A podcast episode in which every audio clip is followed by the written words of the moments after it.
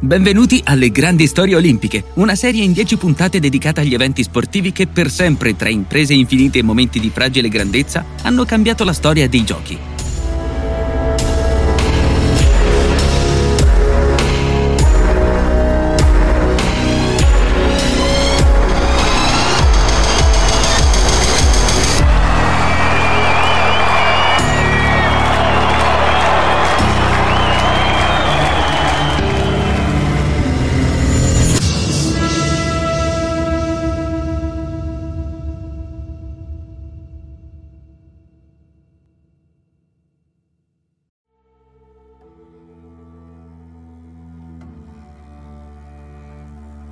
Nessuno sapeva di John Akibua il giorno in cui a Monaco 1972 vinse la prima medaglia d'oro olimpica dell'Uganda.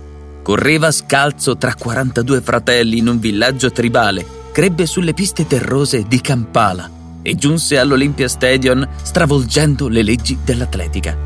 Quel giorno dominò i 400 metri ostacoli con il nuovo record del mondo e la sua vita cambiò per sempre sotto un cielo rosso tenebra.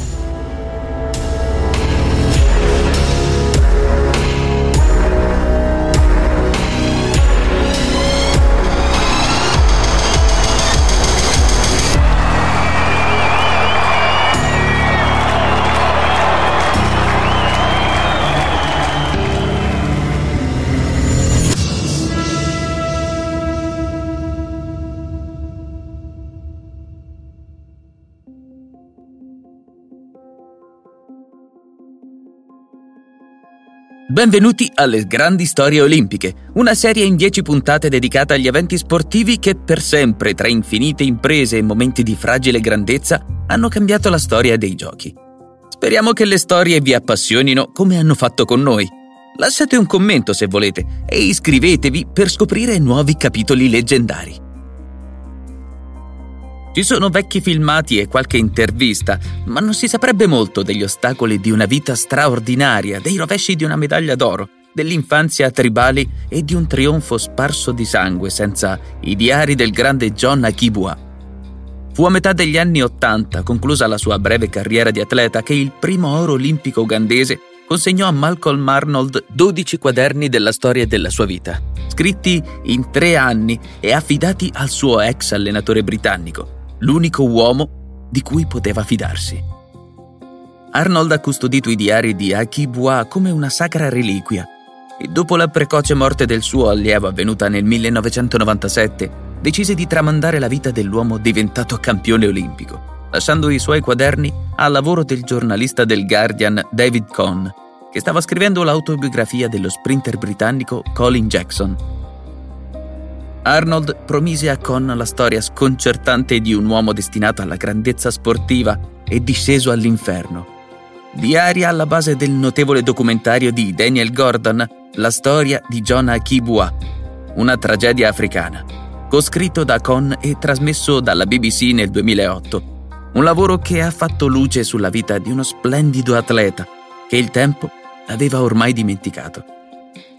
Ai Giochi Olimpici di Monaco 1972, John Akibua ha fatto la storia dell'atletica in meno di 48 secondi e 10 magnifici salti, battendo il record del mondo dei 400 metri ostacoli. Ma la sua fiorente carriera fu devastata dai drammi della storia e della politica internazionale. Prigioniero di un dittatore, il presidente dell'Uganda Idi Amin Dada, e ormai inerme al boicottaggio africano di Montreal 1976. Questa è una storia di sangue, sudore e lacrime. Misera e dorata, tragica e trionfale. Una storia olimpica di grandezza e livore, celebrazione e disprezzo. La storia triste e felice di John Akibua, che ebbe il suo giorno di gloria sulla pista dell'Olympia Stadium. Aveva 22 anni e già stava finendo la sua carriera nel mezzo di una breve vita.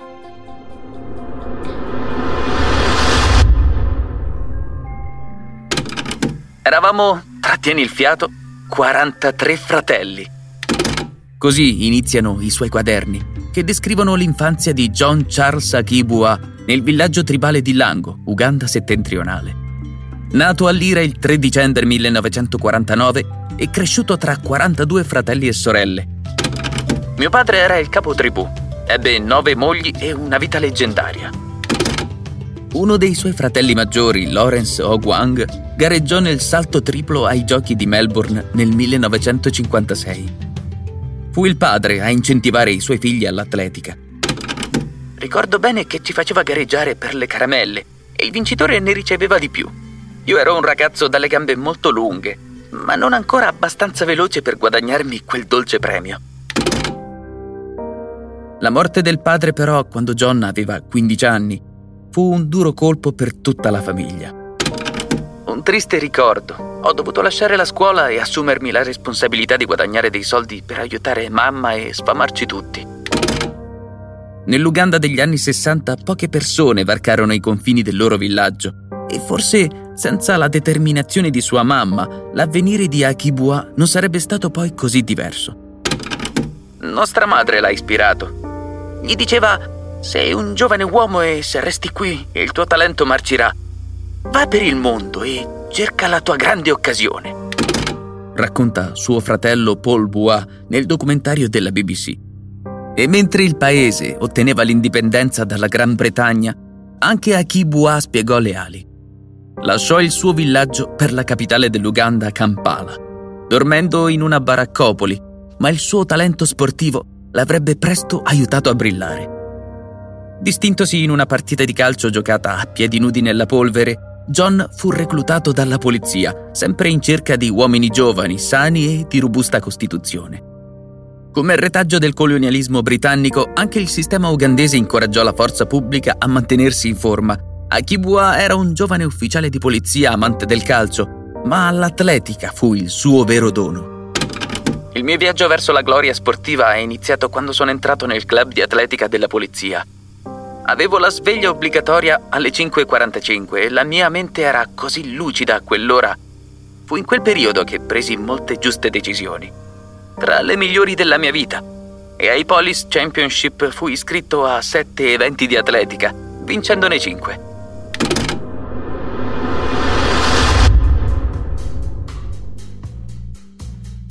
All'inizio del 1968 il diciottenne John Akibua sognava di partecipare ai Giochi olimpici di Città del Messico, che si sarebbero tenuti in ottobre.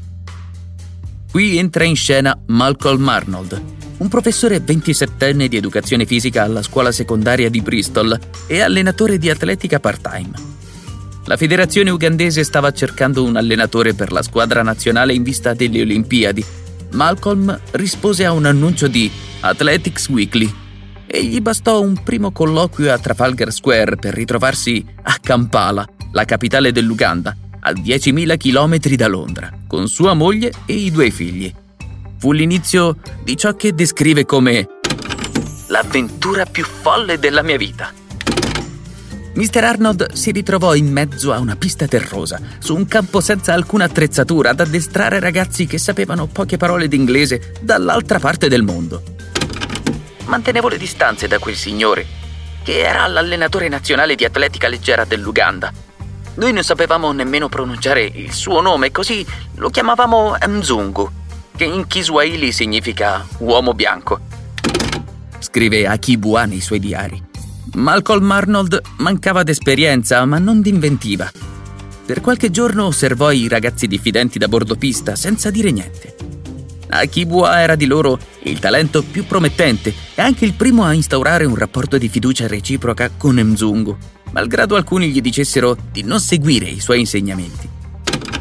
Malcolm riuscì abilmente a smantellare il mio immaginario muro di Berlino e così poi, uno dopo l'altro, abbiamo cominciato a seguire la sua traiettoria. A quei tempi Akibua, alto 188 cm x 78 kg, saltava gli ostacoli sulla breve distanza, ma gli mancava la velocità naturale ed esplosiva di uno sprinter. Fu invece Mr. Arnold ad accorgersi per primo della sua forza resistente e a trasformarlo in un ostacolista sui 400 metri. The Man Killer, una gara estenuante. La prima volta John ci rise sopra, ma era tra quei dieci ostacoli il suo futuro dorato. Non è mai esagerato dire che i 400 metri ostacoli sono una delle gare più complesse e impegnative dell'atletica leggera. Si corrono su una media distanza, ma richiedono notevoli qualità aerobiche combinate a velocità, tecnica di corsa, salto degli ostacoli, strategia, precisione, grande padronanza di sé e comprensione dello spazio, controllo totale della falcata ed estrema concentrazione per tutta la durata della gara.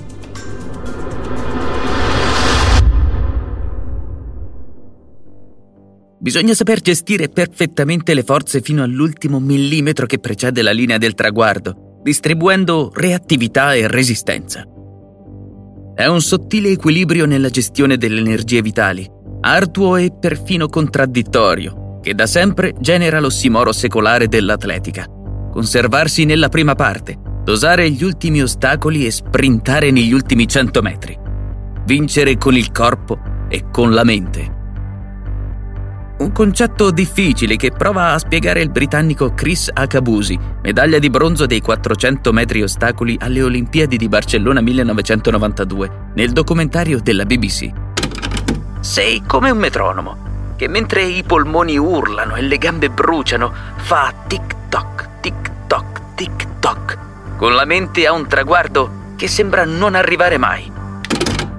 Così Aki Bua, formato sui 110 metri ostacoli, non fu così felice di correrne 400, ma dopo alcuni mesi di ritrosie accettò finalmente il consiglio di Mzungu e non si voltò più indietro. L'ugandese gareggiò per la prima volta a livello internazionale ai Giochi del Commonwealth nel 1970. Furono a Edimburgo con il principe Filippo in tribuna e John finì quarto con un tempo attendibile di 51 e 10. Non una prova spettacolare, ma fu proprio quel giorno che Akibua capì di aver fatto la scelta giusta. Mi sentivo molto rilassato e dopo la gara dissi a Mr. Arnold di non essere per niente stanco. M'ero risparmiato troppo nella prima parte e così compresi che avrei potuto fare molto meglio di così. Malcolm mi guardò come se già lo sapesse. Perché Mzungu aveva ragione. La progressione di Akibua fu velocissima in un meeting di Kampala nel maggio del 1971 siglò subito il record africano, primo ostacolista a rompere la barriera dei 50 secondi. I giornalisti kenioti erano increduli e uno di loro ci scherzò sopra, scrivendo che i giudici ugandesi avevano usato le sveglie per cronometrare la gara. Così, poche settimane dopo, Akibua vinse in 49.00 i 400 metri ostacoli alla Duke University, North Carolina. Sesto tempo più veloce di sempre, a meno di un secondo dal record mondiale del britannico David Emery, 48 e 10 alle ultime Olimpiadi. Mentre già iniziava il conto alla rovescia verso Monaco 1972.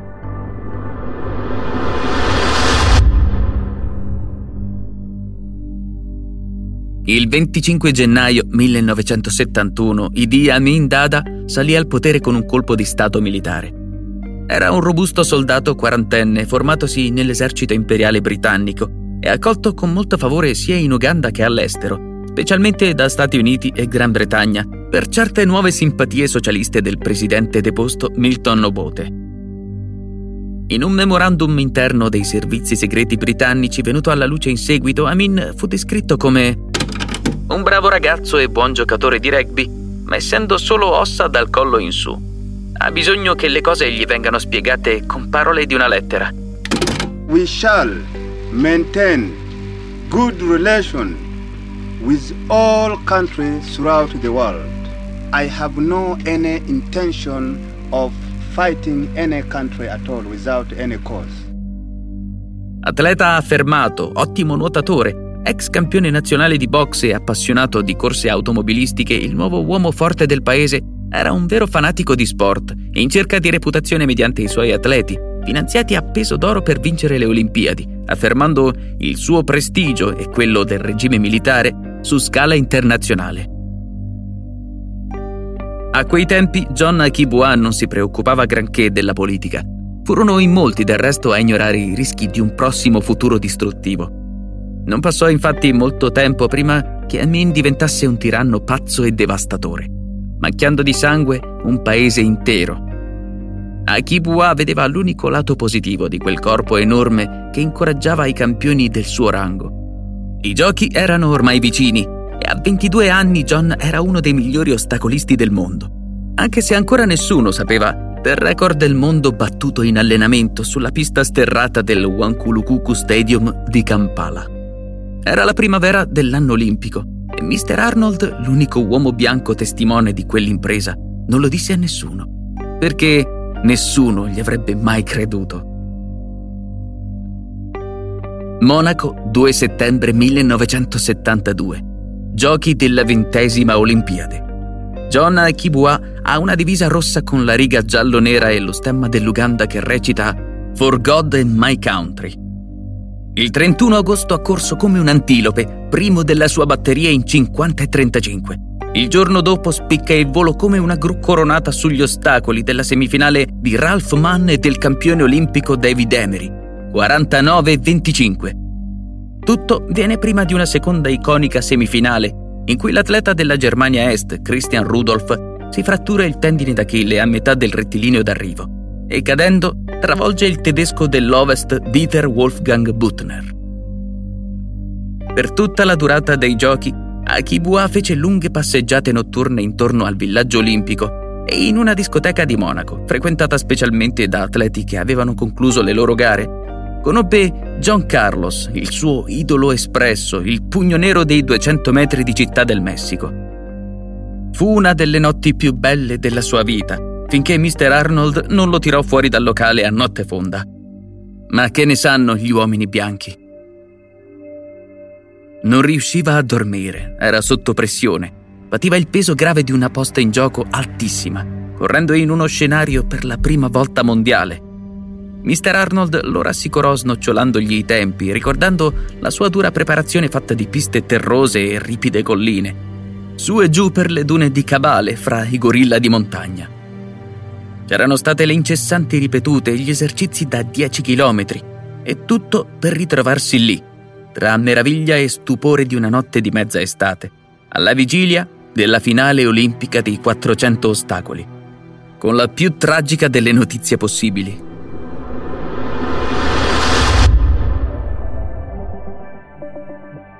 Poco prima di mezzanotte, Malcolm Arnold raggiunse Akibua in stanza con un pezzo di carta e quattro piccole bottiglie di spumante tedesco Sect.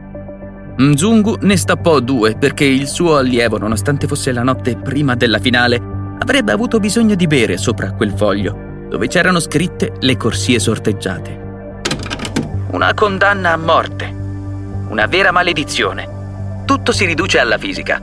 Quando si corre in curva a velocità così elevata, giri facendo pressione sulla gamba esterna, quindi ad ogni passo si spende molta più forza a velocità maggiore su un raggio di curva più corto. John si sentì molto probabilmente danneggiato, sapendo di dover competere da lì dentro contro i suoi celebri rivali, sorteggiati nelle corsie migliori. Dice Edwin Moses, due volte campione olimpico dei 400 metri a ostacoli nel documentario della BBC dedicato ad Akibua. Stéphane Caristan, l'opinionista di Eurosport France che ha corso in prima corsia alla finale olimpica di Barcellona 1992, ribadisce il concetto mi dissi, ecco, è finita, non ho più alcuna possibilità. Karistan fu settimo di una gara leggendaria che vide lo statunitense Kevin Young vincere con l'attuale record del mondo dei 400 metri ostacoli, 46 e 78. Eppure quel giorno il francese fece il suo primato personale. C'è un innegabile blocco psicologico per chi deve correre in prima corsia e staccarsene è molto complesso. Bisogna lasciare che vinca l'istinto competitivo e la voglia di vincere, ma pur senza farsi troppe illusioni. John Akibua era perfettamente in grado di saltare con entrambe le gambe, ma preferì la destra per evitare l'atterraggio sulla sinistra in corsia interna. Opera ardua. Per farlo, modificò il numero dei passi fra gli ostacoli, un fattore tecnico-tattico su cui volle concentrarsi fino a notte fonda per non lasciarsi sopraffare dalla pressione mentale. Non è necessario cambiare il modo in cui si corre, ma per me ebbe semplicemente senso farlo.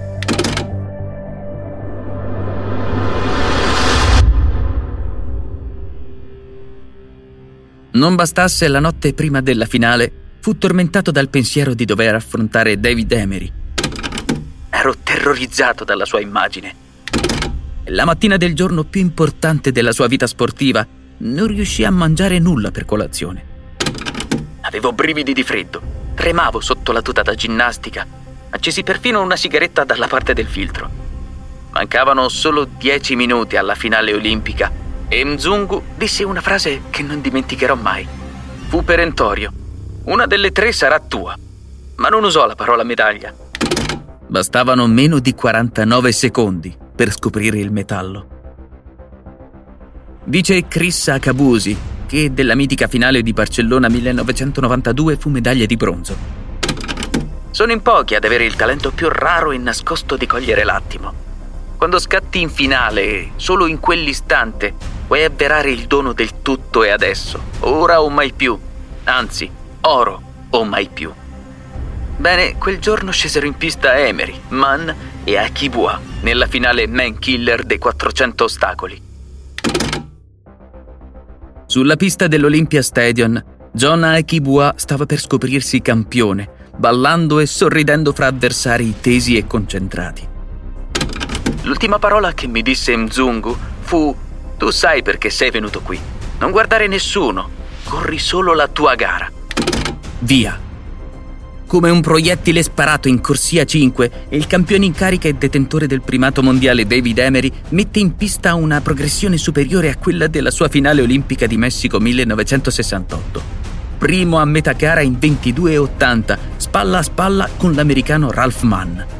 Avevano speso quattro anni di allenamento a distanza con tutte le migliori risorse possibili. Doveva essere la loro resa dei conti. Ma all'uscita dell'ultima curva, poco prima dei 100 metri finali, Emery vide Akibua sfrecciare in prima corsia sul quarto di miglio verde. Sta per avverarsi l'incredibile. Tra l'ottavo e il nono ostacolo, Akibua squarcia l'aria aprendosi un varco in nettissima accelerata. Supera Mann, Emery, impossibile. Nessuno è mai scattato sul rettilineo finale dei 400 ostacoli. The Man Killer. Eppure John è in lancio verso la medaglia d'oro, il trionfo olimpico, il record del mondo. Un duro colpo, durissimo per Emery, deposto da uno sconosciuto ugandese in prima corsia. John Akibua vola verso il traguardo è talmente veloce che dopo l'arrivo salta di slancio un altro ostacolo prima di fermarsi alla ricerca del tempo. Il nuovo record del mondo dei 400 ostacoli. 47 e 82. Il primo a cadere ai Giochi di Monaco 1972, che segnano il passaggio definitivo dal cronometraggio manuale a quello elettrico, misurato al centesimo di secondo che costa a Emery anche la medaglia d'argento, preceduto da Mann. Quando la barriera dei 50 secondi fu infranta nel 1956, ci vollero altri 12 anni perché il record scendesse sotto i 49. David Emery looks at the scoreboard where his world record has vanished. Akibua, che aveva preparato quella gara in soli due anni, diventò il primo uomo a correre sotto i 48 secondi, proiettando i 400 metri ostacoli in una nuova modernissima era. Fu un magnifico insieme di corsa e salti. E vinse contro due assoluti campioni della disciplina, con un margine sbalorditivo, specie essendo in prima corsia. Lo fece rasentando la perfezione. Ricorda Mr. Arnold.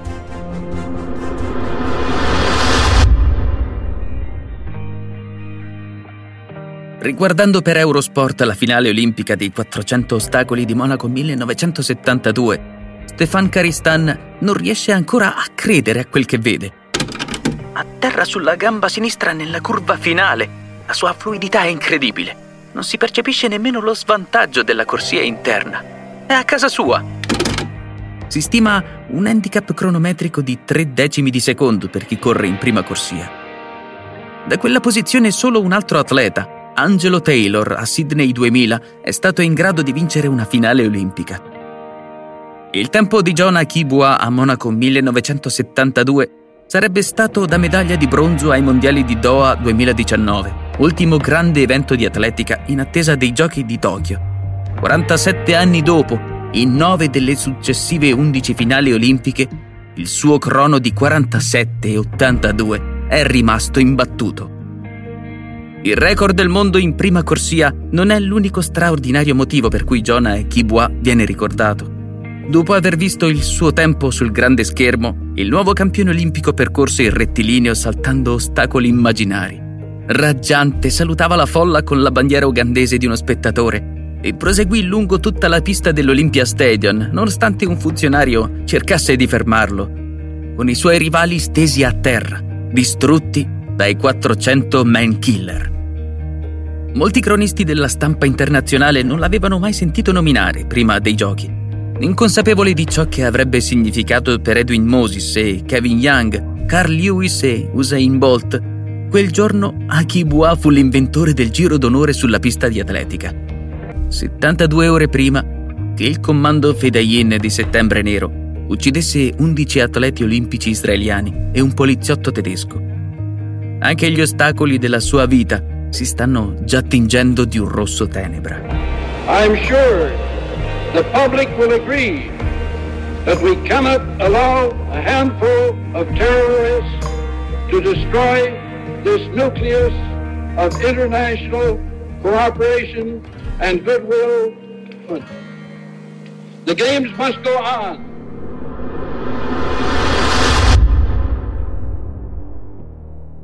John Kibwa è il primo oro ugandese e primo atleta africano campione olimpico sotto la distanza di 800 metri.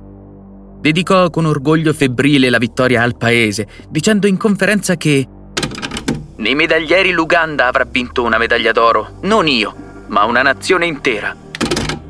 E al suo ritorno in patria fu accolto come un eroe. Il presidente Idi Amin tenne un discorso alla nazione. Il nome di Akibua deve essere mantenuto vivo a beneficio delle generazioni future titolandogli una strada a Kampala e uno stadio di atletica costruito nel suo villaggio natale. Lo premiò in denaro e gli donò una lussuosa automobile, oltre a una villa con piscina messa subito sotto stretta sorveglianza. Nello scacchiere tirannico di Amindada, John era già diventato un pedone importante e velocissimo. La vita che attendeva a Kibua a Kampala fu molto diversa da quella conosciuta prima delle Olimpiadi. Tornò in Africa da solo perché a Monaco Mr. Arnold ritenne compiuta la sua missione impossibile, ma specialmente lasciò un paese, l'Uganda, che stava sprofondando nella violenza civile.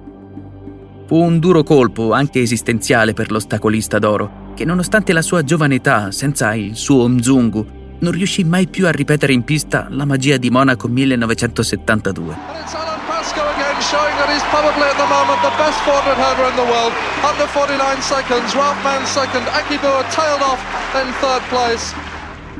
Un anno dopo a Lagos, John vinse i giochi panafricani in 48 e 54. Nel 1975 scese a 48 e 67. Nell'ultima gara prima delle Olimpiadi di Montreal 1976 corse i 400 metri piani in 48 e 58. Gli eventi politici intorno a lui si fecero drammatici. Il dittatore Amin, geloso della nuova immensa popolarità di Akibwa eroe nazionale, tramò la sua folle ritorsione contro l'etnia del campione olimpico. Tanto che ancora nell'anno dorato, tre fratelli di John furono uccisi dai militari. Aspettava solo un mio passo falso, una parola pubblica contro di lui per farmi marcire in prigione.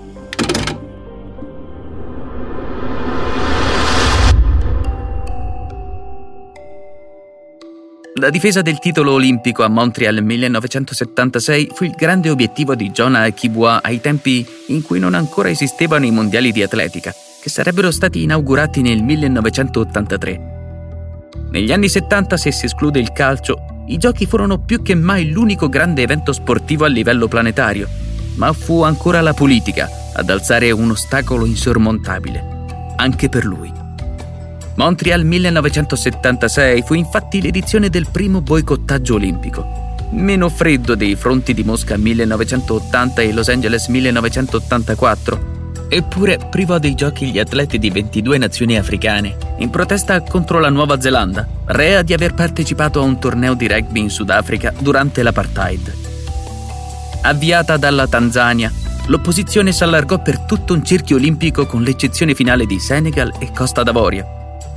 Mentre l'Uganda si unì al boicottaggio mentre la sua squadra olimpica si trovava già in Canada. Un gesto tardivo che solo amplificò l'ipocrisia del tiranno Amin, feroce trasgressore di ogni diritto umano. Senza Akibua, il mondo fu privato del duello più atteso nella storia dei 400 metri ostacoli. Il campione in carica contro il futuro Edwin Moses, un ventenne statunitense prestato allo sport grazie a una borsa di studio del Morehouse College di Atlanta per le sue prodezze intellettuali.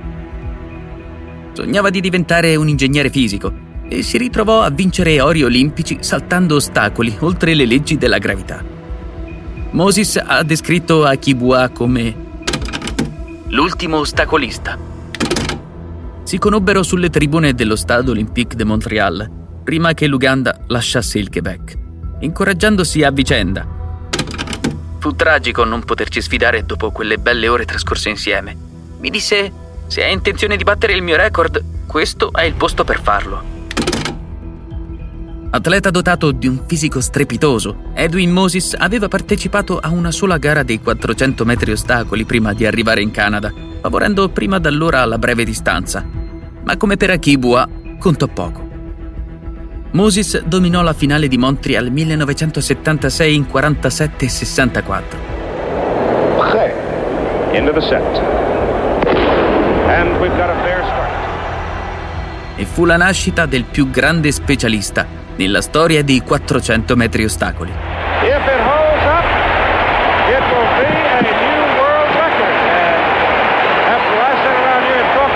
Aki Boer's mark being almost untouchable, it may well have a new one. That's an unofficial time of 47.65.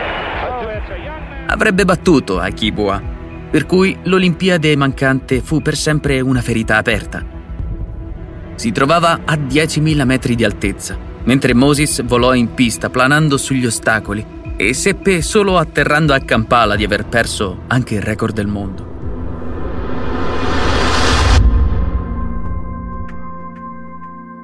La sua breve e gloriosa carriera finì nel fumo delle sigarette, in fondo a una bottiglia di whisky mentre l'Uganda annegava nel sangue, colpita a morte da Idi Amin, autoproclamatosi presidente a vita, sadico e feroce, responsabile dell'uccisione di almeno 300.000 vittime del regime. Nel 1979 l'Uganda era un paese in rovina. Ormai avversato da tutto l'Occidente, Amin perseguitò migliaia di asiatici ed ex coloni che gestivano le imprese commerciali, facendo crollare il prezzo del caffè, che dell'Uganda era risorsa primaria e irrinunciabile. E con l'ultimo lancio dei dadi, decise di invadere la Tanzania subendo un durissimo contrattacco militare comandato dagli esuli ugandesi, fra cui i guerriglieri Langi. Idi Amin Dada fuggì da un paese distrutto nel 1979 e per timore d'essere associato alla dittatura, malgrado l'appartenenza alla tribù che più di tutte dopo anni di massacri e persecuzioni contribuì a liberare la nazione, se ne andò anche a Kibwa. Partì con suo cugino, il calciatore della nazionale ugandese Denis Obua, verso il confine keniano dove, ad attenderlo, c'erano la moglie Joyce con i loro tre figli. Si misero dietro a un convoglio dell'ambasciata tedesca, finché la loro auto fu fermata dall'esercito lungo la diga delle Owen Falls, un posto di blocco terrificante sul ponte delle vittime di Amin gettate nel Nilo vittoriano. Akibua credeva che fossero arrivati alla fine della strada. Quel luogo era tristemente famoso in tutto il paese Molti oppositori al regime e vittime degli olocausti venivano messi in fila con l'ordine di buttarsi dalle cascate. La mia mente cominciò a correre verso il pensiero della mia morte. Mi avrebbero gettato in acqua, a gambe e mani legate. Avrebbero mai potuto ritrovare il mio corpo, scoprire il mio assassino o il modo in cui ero morto. Pensavo a mia moglie e ai miei figli e non potevo sopportare l'idea della loro vita senza di me. Lui e suo cugino valutarono perfino i rischi senz'altro letali di una sparatoria. Ma uno degli ufficiali riconobbe Denis Aubois, che due anni prima fu il primo marcatore del campionato ugandese da centravanti del Polis FC. Dennis disse che lui e John stavano andando a prendere delle casse di birra da riportare a Kampala e promise al soldato di portarne un paio la sera stessa in caserma, alla mensa degli ufficiali. Giunsero così a Tororo, altri 100 chilometri più a ovest, dove Akibua poté riunirsi con la famiglia e insieme attraversare il confine. Per il trauma della fuga proibita, la moglie partorì prematuramente il loro quarto figlio, che non riuscì a sopravvivere. John non aveva denaro né prospettive e fu filmato poche settimane dopo in un campo profughi, internato in attesa della deportazione in Uganda. Non mi sono mai sentito così miserabile. Sono un atleta. Non potete immaginare quanto sia grave la situazione nel mio paese. Disse a una troupe televisiva britannica e queste immagini, ampiamente diffuse all'epoca, fecero scalpore oltre che a salvargli la vita. Venuto a conoscenza della sua condizione pietosa, il presidente di Puma e nipote del fondatore di Adidas, Armin Dessler, decise di liberare quel prodigio dell'atletica che con le sue scarpe vinse la medaglia d'oro alle Olimpiadi. Dessler si mosse di persona perché la Germania Ovest garantisse asilo politico a tutta la sua famiglia, che si stabilì a Monaco, dove appena otto anni prima John Akibua aveva incantato il mondo saltando gli ostacoli. Lavorò nell'ufficio di marketing sportivo Puma e fu perfino convinto da Dessler a partecipare ai Giochi Olimpici di Mosca 1980. Ma Akibua, trentenne e minimamente allenato, si fermò in semifinale con il tempo di 51 e 10. La gru coronata di Monaco 1972 volò per l'ultima volta su una pista di atletica. Nel 1983 Akibua tornò in Uganda un paese decimato dalla guerra civile, ma finalmente libero dalla dittatura. Voleva aprire un'accademia di atletica e un negozio d'abbigliamento sportivo, ma si ritrovò di nuovo arruolato in polizia, diventando l'allenatore della squadra nazionale, al fiere di un passato glorioso e troppo presto dimenticato. Poi ci fu quell'ultima volta in cui vide Malcolm Arnold, il suo Mzungu, presentandosi in Galles con 12 quaderni. Fu una grande sorpresa vederlo. Mi disse che quella era la storia della sua vita, tutta scritta a matita. Aveva usato un inglese brillante, c'era in quei diari qualcosa di davvero sbalorditivo. Dall'infanzia tribale alla fuga in Kenya, voleva che fossi io, l'uomo bianco, a tramandare la sua storia.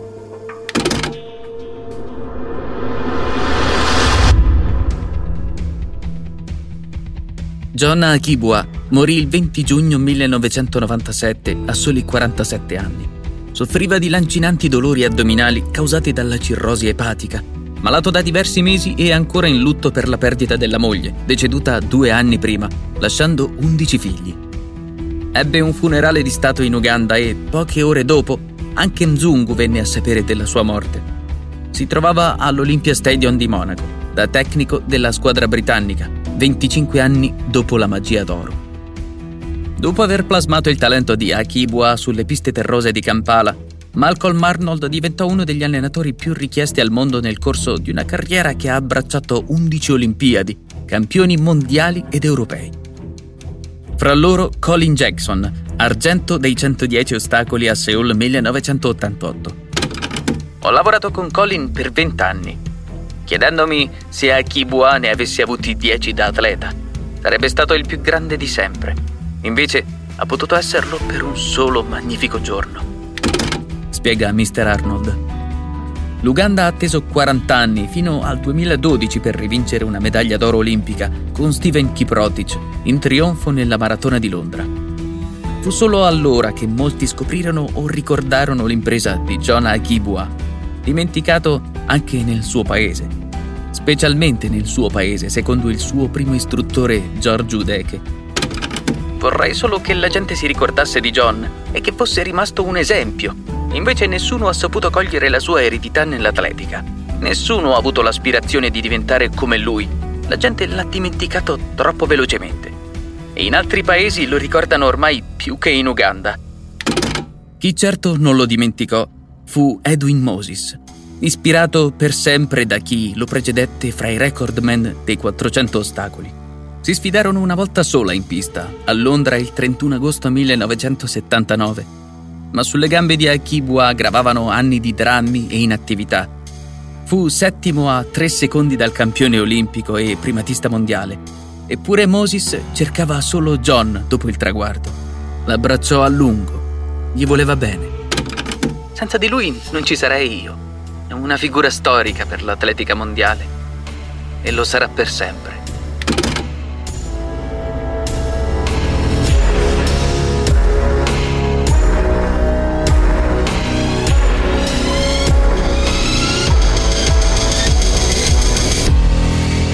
Le grandi storie olimpiche sono state scritte da Laurent Verne.